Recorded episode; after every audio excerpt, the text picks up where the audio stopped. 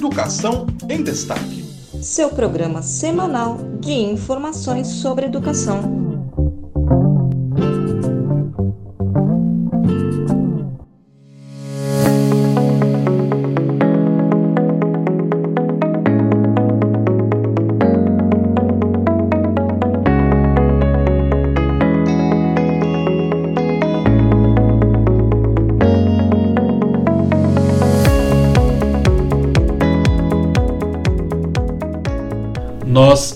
Coordenadores da área de avaliação de matemática, probabilidade e estatística, na coordenação de aperfeiçoamento de pessoal de nível superior, a CAPES, e os consultores da DOC, escolhidos para a realização da avaliação quadrienal 2017-2020, comunicamos através desta carta aberta que enviamos à diretoria de avaliação da CAPES um pedido coletivo de renúncia Tomamos esta decisão com muito pesar, mas com plena convicção de que é acertada. Nosso trabalho como consultores da diretoria de avaliação só faz sentido se a agência está disposta a apoiá-lo e respaldá-lo, o que infelizmente não tem acontecido. Este é um trecho da carta aberta publicada na segunda-feira, dia 29, com pedido de renúncia coletiva pelos coordenadores da área de avaliação de matemática, probabilidade e estatística da CAPES. Olá, eu sou Francisco Domingos e este é o podcast Educação em Destaque, o seu programa semanal de informações sobre educação direto de Brasília. E no programa desta semana nós vamos tratar sobre o ataque bolsonarista à CAPES. Ouviremos a presidente da Associação Nacional de Pós-Graduandos, a NPG, a estudante Flávia Calé. E um alívio para a cultura. O Senado aprovou em primeiro turno a Lei Paulo Gustavo. E a nossa dica da semana é o terceiro workshop latino-americano de neurociência computacional que acontecerá na Universidade Federal do Maranhão, a UFMA, de 8 a 10 de dezembro. Então fica por aqui porque está começando Educação em Destaque. Ataques do governo Bolsonaro à educação chegam à CAPES. Nesta semana, um grupo formado por pelo menos 80 coordenadores e pesquisadores da CAPES renunciou aos cargos que ocupava na área de avaliação de matemática, probabilidade estatística, física e química do órgão. O pedido de renúncia do coletivo é o ápice, pelo menos até aqui, no que se refere à CAPES, das consequências dos ataques do governo Bolsonaro à fundação. Em carta aberta publicada na segunda-feira, 52 coordenadores e consultores reclamaram da falta de respaldo e de apoio às ideias por eles propostas à direção da entidade. Vamos à leitura de um trecho da carta aberta publicada pelos coordenadores no pedido de demissão coletivo ali. Abre aspas. Como é de conhecimento geral, a avaliação quadrienal encontra-se paralisada por força de decisão judicial liminar. Assim como diversos colegas, acreditamos que a CAPES não tem se esmerado na defesa da sua forma de avaliação isto ficou patente nas várias manifestações da presidência e contrasta fortemente com os posicionamentos favoráveis à retomada da avaliação vindos de diversas entidades, desde a SBPC e a ABC até a Comissão de Educação da Câmara dos Deputados. Chama-nos a atenção que a recente tentativa de suspensão da liminar tenha sido apresentada pela CAPES sem qualquer urgência, apenas depois de dois meses esta, inclusive, foi uma das justificativas para o indeferimento do efeito suspensivo. Fecha aspas. Esse assunto, como você sabe, é da maior importância porque nós não estamos falando de um órgão qualquer. Ah, no último dia 11 de julho, a CAPES completou 70 anos. Mas, pelo que se percebe, no que depende do governo Bolsonaro, esse órgão não tem nenhum motivo para comemorar. Tendo o negacionismo como regra, e a gente sabe que é assim, o governo faz do desfinanciamento a sua marca em relação à educação e à pesquisa brasileiras, o que obriga a CAPES a trocar as celebrações de aniversário pela luta, pela sobrevivência. A CAPES é vinculada ao Ministério da Educação. Ela desempenha um papel fundamental na expansão e na consolidação da pós-graduação, mestrado e doutorado em todos os estados da federação. Ela é o ator principal no desenvolvimento do Sistema Nacional de Pós-Graduação, o SNPG. Na trajetória da instituição, os ataques que ela enfrenta agora, eles podem ser comparados aos que lhes foram impostos pelo governo Collor. Olha aí, de péssima memória quando, em 1990, por meio da medida provisória número 150, o governo extinguiu a CAPES. Certamente não se trata de uma coincidência. Só para lembrar, o senador Fernando Collor, do estado de Alagoas, hoje é base do governo Bolsonaro e está ali com um pé no PL, partido ao qual o presidente se filiou nessa semana. No entanto, naquela oportunidade, a mobilização das pró-reitorias de pesquisa e pós-graduação das universidades conseguiu reverter a medida, que nem chegou a passar, na verdade, por votação no Congresso Nacional. O desfinanciamento a que eu fiz referência antes é um dos traços característicos do atual governo em relação à educação e à pesquisa. Inclusive, foi objeto de um painel realizado pela Sociedade Brasileira para o Progresso da Ciência, SBPC, no último dia 29, que foi tratado como Dia em Defesa da Pós-Graduação. Para se ter uma ideia do estado em que se encontra o financiamento da, da CAPES, os recursos destinados ao órgão neste ano são 32%, 32% menores do que em 2015, por exemplo, sendo que os valores das bolsas estão congelados desde 2013.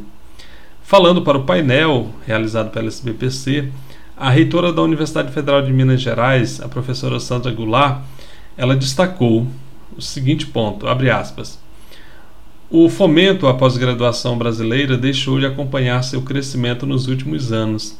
Precisamos insistir em um modelo de financiamento sustentável e sustentado por meio da CAPES e outras agências, o que nos possibilitará planejar a gestão da pós. A instabilidade na alocação de recursos tem impacto negativo nos programas e na produção científica no Brasil.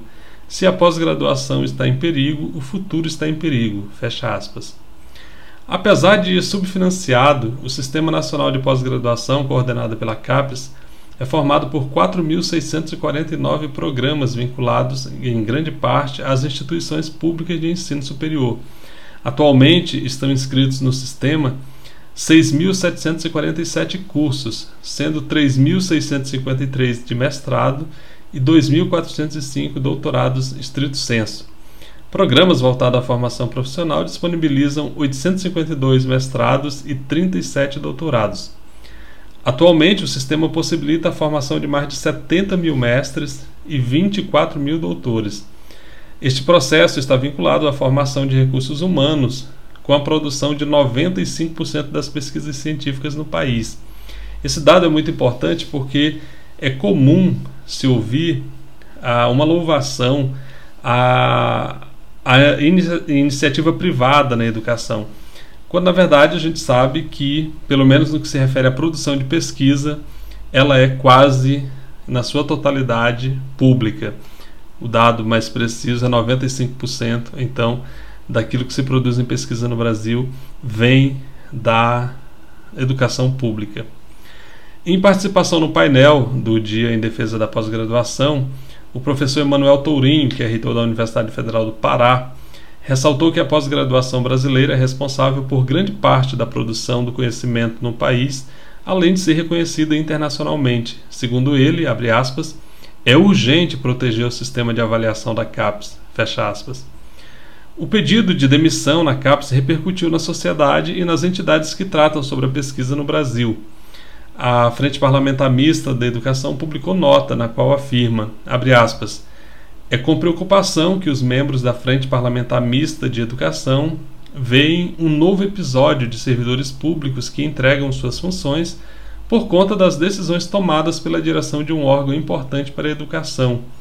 Depois do trauma da exoneração de 37 coordenadores do INEP, agora são 51 pesquisadores da CAPES que deixam suas posições por não terem o devido apoio para o trabalho de avaliação da pós-graduação. Fecha aspas. Para o climatologista Carlos Nobre, que foi presidente da CAPES em 2013, a situação atual da agência reflete o negacionismo científico do governo federal. Abre aspas para o Carlos Nobre. Estamos vivendo um ataque à ciência que nunca vi em quatro décadas. Fecha aspas. E para repercutir a situação da CAPES do ponto de vista dos estudantes, nós vamos conversar com a presidente da Associação Nacional de Pós-Graduandos, a NPG, a Flávia Calé.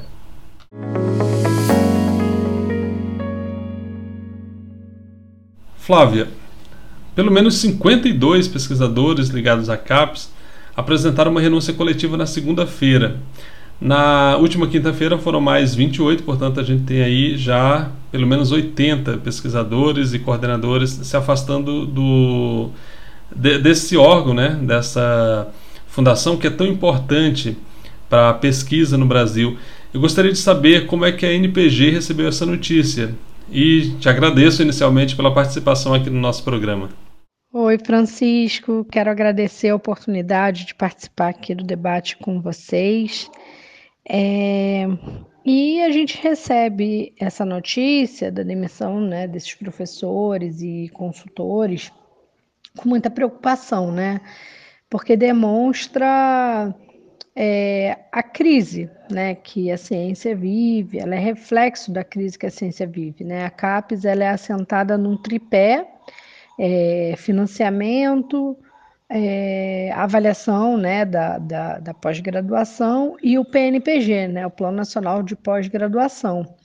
E o financiamento tem uma crise importante em curso, né, que são os cortes né, sucessivos de verbas é, na área de pesquisa é, e no orçamento da CAPES.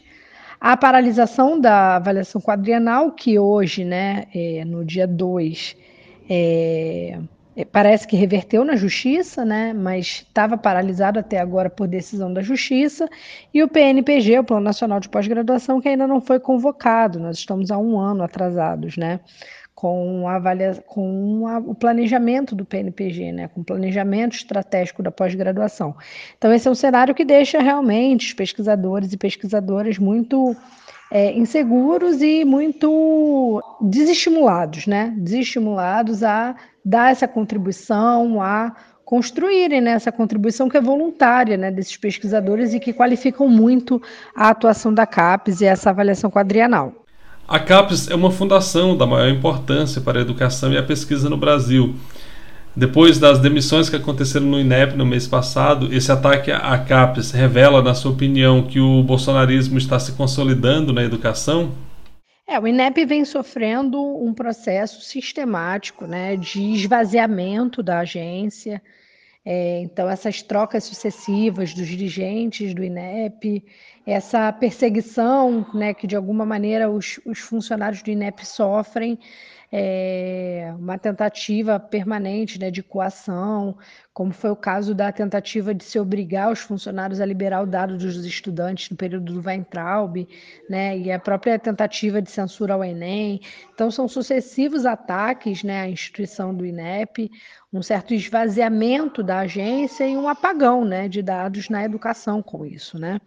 É, e a CAPES ela também vem sofrendo muito com essa política do governo Bolsonaro de desmonte da ciência, né? Então, ela vem, ela se reverte no financiamento, ela se reverte em cortes, mas ela se reverte também numa tentativa de ingerência sobre a ciência, sobre a pesquisa, né?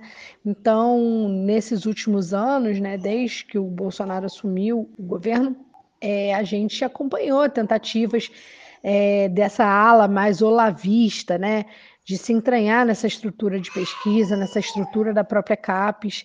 É, com a saída do Weintraub, de alguma maneira isso se atenuou, mas é, esses ataques eles são permanentes. Eu diria que é, essa a paralisação na justiça é, por motivos alheios né, ao sentido público, eu acredito que é, os setores que mobilizaram essa ação na justiça são setores vinculados ao setor privado, que quer abrir o mercado da pós-graduação. Então, é, de alguma maneira, essa estrutura do bolsonarismo entranhada em toda a estrutura de Estado, e o Poder Judiciário sendo vocalizando um pouco esse projeto. Né? Então, foi isso que paralisou a avaliação quadrienal e parece que deu certo, na verdade, e a gente conseguiu reverter essa decisão na justiça. Quais são as consequências desses ataques a CAPES para a pesquisa no Brasil? Eu acredito que a paralisação da avaliação quadrienal por decisão da Justiça ela poderia prejudicar a comunidade acadêmica em, muito, comunidade acadêmica em muitos sentidos. Né? O primeiro deles é que o desmonte do sistema de avaliação ele abre a possibilidade da desregulamentação da pós-graduação, ou seja, a gente enfraquecer esse sistema né, de, de acompanhamento da evolução do sistema, de indução do desenvolvimento do sistema de pós-graduação e abrir é, aguarda para a criação de cursos de baixa qualidade. Né? Então, a desregulamentação da pós-graduação seria uma das consequências. E o outro, eu acho, que é a desagregação da própria comunidade científica. Né? A avaliação quadrienal ela faz um certo censo da produção científica nacional da pós-graduação. E a gente perder essa possibilidade de acompanhar a evolução do nosso Sistema Nacional de Pós-Graduação, ele pode gerar também um apagão de dados na na, na, produção da pesquisa científica, né? Então, e a gente também perder a possibilidade de ter um acompanhamento dessa política que é fundamental, né? A, a pós-graduação, a formação de pesquisadores, a, o desenvolvimento científico que se dá na pós-graduação, ele precisa ter um acompanhamento e precisa ter um sentido estratégico também. Então, eu acredito que esses seriam os maiores danos. É, da permanência da paralisação da avaliação. De que forma a, entidade que a senhora preside, a NPG, pretende atuar para reverter a consolidação do bolsonarismo na educação brasileira, tendo por base esse ataque mais recente agora à CAPES? Olha, reverter a, o bolsonarismo na sociedade brasileira é uma coisa muito difícil, né? E essa, esse embate é, dentro da CAPES, né, dentro das instâncias da pós-graduação, né, é, elaboradoras da política da pós-graduação, esse enfrentamento já vem sendo feito, né? É, esse corpo de professores, de docentes que constroem a avaliação institucional, por exemplo, é, são muito importantes nessa resistência, né? A participação da comunidade científica nos órgãos colegiados da agência também são muito importantes para inibir é, tentativas de desvirtuar o sentido da agência, né? Por isso, eu não concordo muito com essa estratégia que esses pesquisadores adotaram. Eu tenho o máximo respeito por todos eles, mas não concordo com essa estratégia é, de demissão né, como uma estratégia de enfrentamento, porque, na verdade, é, quando esses pesquisadores se demitem da função da avaliação, são tarefas que vão precisar ser ocupadas, né? E que vai ser ocupadas por quem, né? Então a nossa defesa hoje é que os atuais coordenadores de área sejam reconduzidos para o Conselho Técnico Científico da CAPES, para que eles possam acompanhar a avaliação quadrienal até o final, né? Essa que ficou paralisada até agora pela Justiça, e que assim a gente consiga é, ter esse panorama da pós-graduação e consiga fazer esse apontamento para a, o PNPG, o Plano Nacional de Pós-Graduação, que deve ser elaborado o quanto antes, o mais rápido possível nesse próximo período. Flávia, muito obrigado pela tua participação aqui no nosso programa, pelas informações que você trouxe. Foi para gente um grande prazer te receber aqui. Muito obrigado mesmo. Espero, inclusive, poder contar mais vezes com a tua participação por aqui. Fica à vontade agora aí para suas considerações finais. Eu que agradeço, Francisco, o convite para participar aqui é, dessa entrevista e a NPG está à disposição, né? A gente tem construído esses espaços de resistência, de defesa do financiamento público da ciência, dessa articulação da comunidade científica que hoje é muito forte e que tem cumprido um papel muito importante de garantir é, a aplicação do FNDCT, do Fundo Nacional de Desenvolvimento Científico e Tecnológico, de reverter os cortes que o Congresso Nacional e o Poder Executivo permanentemente constroem para a ciência e garantir que os institutos de pesquisa, garantir que as agências de fomento resistam. Né? Se não fosse a ação da comunidade científica, eu não sei se a gente teria hoje o CNPq funcionando, né? É, e se não fosse a comunidade científica, talvez o nosso cenário fosse muito pior.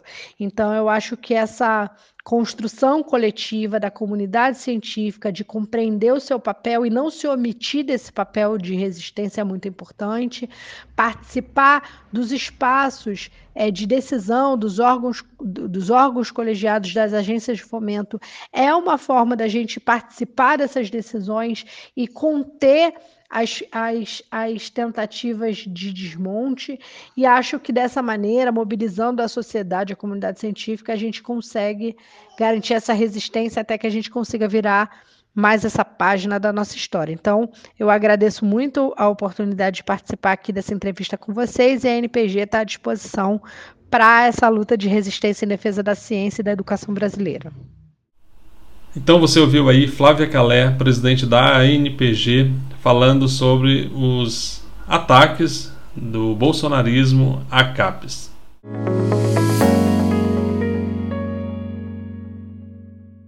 Senado aprova lei Paulo Gustavo de apoio à cultura.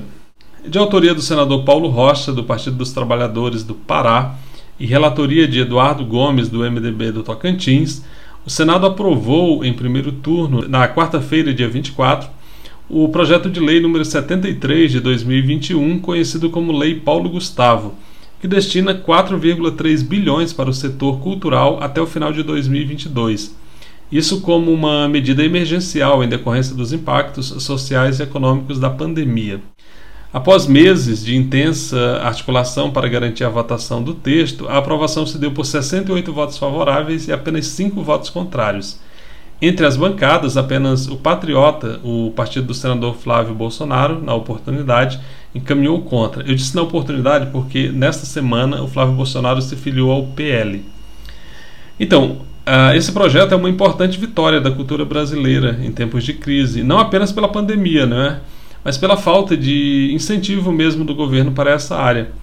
Pelo projeto, é, 3,3 bilhões e 862 milhões virão do atual superávit financeiro do Fundo Nacional de Cultura.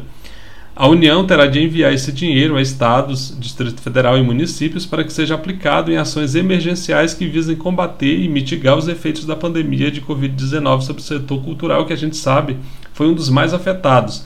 Os espaços culturais praticamente tiveram que fechar as portas e isso significou um prejuízo para a classe artística, sobretudo, e essa iniciativa, portanto, é uma tentativa aí de amenizar esse impacto e recebe o nome do Paulo Gustavo, que é conhecidíssimo e que foi vítima da, da Covid. Pelo Twitter, o secretário de Cultura do governo Bolsonaro, o Mário Frias, afirmou ser completamente contrário ao projeto, que é, segundo ele, claramente inconstitucional. Frias disse que o projeto tenta transformar a Secretaria Especial de Cultura num mero caixa eletrônico de saques compulsórios. O ex-ator de Malhação afirmou que lutará para que a proposta não prospere. Bom, caso a, a luta do Mário Frias não seja bem sucedida e o projeto vire lei, o dinheiro terá que ser liberado por meio de medida provisória a ser editada pela presidência da, pela presidência da República. Como foi aprovado no Senado, o texto segue agora para análise na Câmara dos Deputados, onde se espera que também seja aprovado.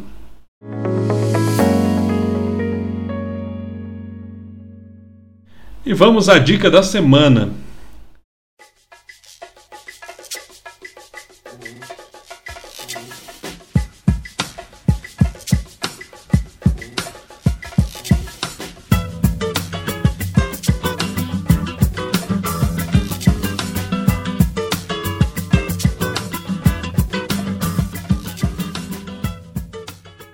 Entre os dias 8 e 10 de dezembro, a Universidade Federal do Maranhão receberá o terceiro workshop latino-americano de neurociência computacional, que acontecerá em formato híbrido, ou seja, será online e também presencial. A ideia de uma série de eventos para apoiar novas descobertas sobre o cérebro e sua divulgação entre neurocientistas da área de neurociência computacional e temas afins para a comunidade latino-americana começou em 2012 com um grupo de pesquisadores da Universidade Federal do Rio Grande do Sul. Posteriormente, esse evento inicial levou à criação do Workshop Latino-Americano de Neurociência Computacional em 2017. Esse evento ele tem como público-alvo estudantes de graduação dos cursos de medicina, farmácia, biologia, psicologia, educação física, engenharia elétrica, ciência da computação, engenharia da computação, matemática, física e bacharelado interdisciplinar em ciência e tecnologia, além de alunos de pós-graduação dessas áreas e profissionais. O workshop desse ano, que é o terceiro, consistirá principalmente nas seguintes atividades: a apresentação de oito renomados pesquisadores nacionais e internacionais, uma mesa redonda que vai discutir a diversidade de gênero na neurociência, apresentação de artigos que foram é, submetidos ali ao evento que foram aceitos, eles serão apresentados pelos seus respectivos autores, além de sessão de pôster. As inscrições podem ser realizadas até o dia 8 de dezembro. E para mais informações, você pode acessar o www.lawcn.com.br. Repetindo, www.lawcn.com.br.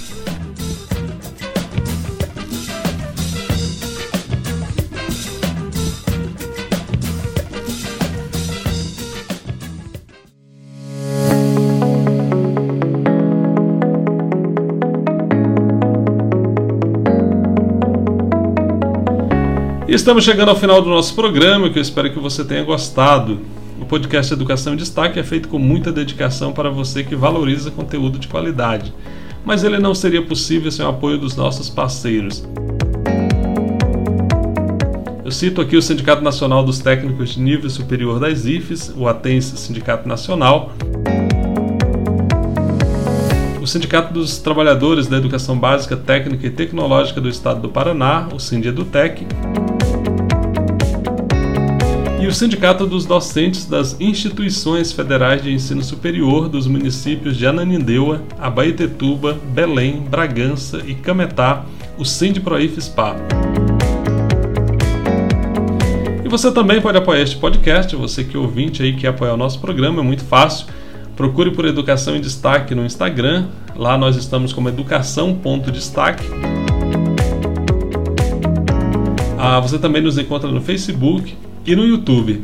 No YouTube, além de você encontrar ali o nosso programa, eu quero que você se inscreva no canal, você aperte o sininho ali para ser informado sempre que tiver conteúdo novo. E o nosso conteúdo novo chega aqui sempre às sextas-feiras. Aí você pode compartilhar também nos seus grupos, fique à vontade para levar cada vez mais longe a nossa mensagem. Então é isso, eu fico por aqui, aguardo você na próxima semana. Até lá, um grande abraço, tchau!